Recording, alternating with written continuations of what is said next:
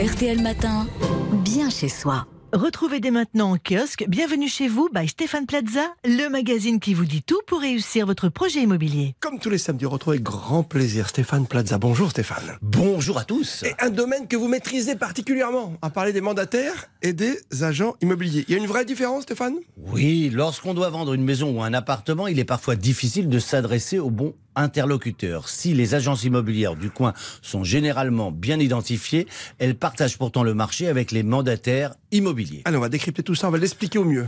Alors, à l'instar de Stéphane Plaza Immobilier, qui a été élu une seconde fois marque préférée des Français, je dis oui. ça, je dis rien. Mais oui. Les hein, des agences traditionnelles ont l'avantage d'avoir pignon sur rue au sens propre, avec des locaux dédiés, ce qui s'avère rassurant. On peut y trouver également plusieurs interlocuteurs, alors que le mandateur travaille en général seul. Les mandataires travaillent en home office, les plus gros investisseurs des réseaux de mandataires se font sur le web, qui leur sert de vitrine unique pour les annonces. Ah, concrètement, quelles sont les qualifications Stéphane Plaza de chacun? Effectivement, les deux professions diffèrent par les qualifications exigées.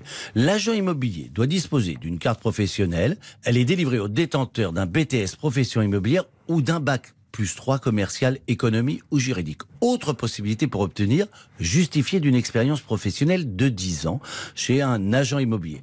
Pour s'installer, l'agent doit disposer d'une garantie financière déposée auprès d'un organisme bancaire ou d'une organisation professionnelle et d'une assurance de responsabilité civile professionnelle.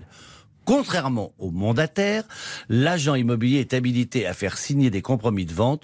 En ce qui concerne les biens louer, il peut également faire signer des baux d'habitation et des baux commerciaux. Le mandataire est, lui, un indépendant qui doit être inscrit au registre spécial des agents commerciaux et être lié par un contrat de mandat à un agent immobilier professionnel.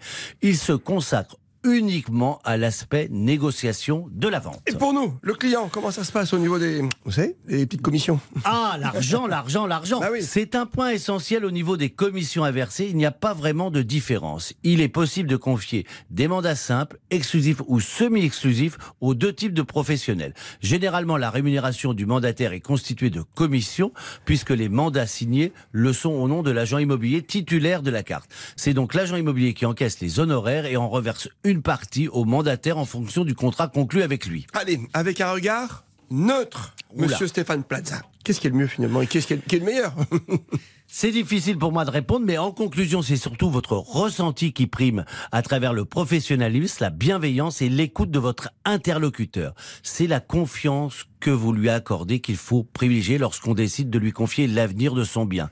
Mais si vous vous cherchez, Paco, c'est pour moi. Ah oui, la maison et la commission aussi?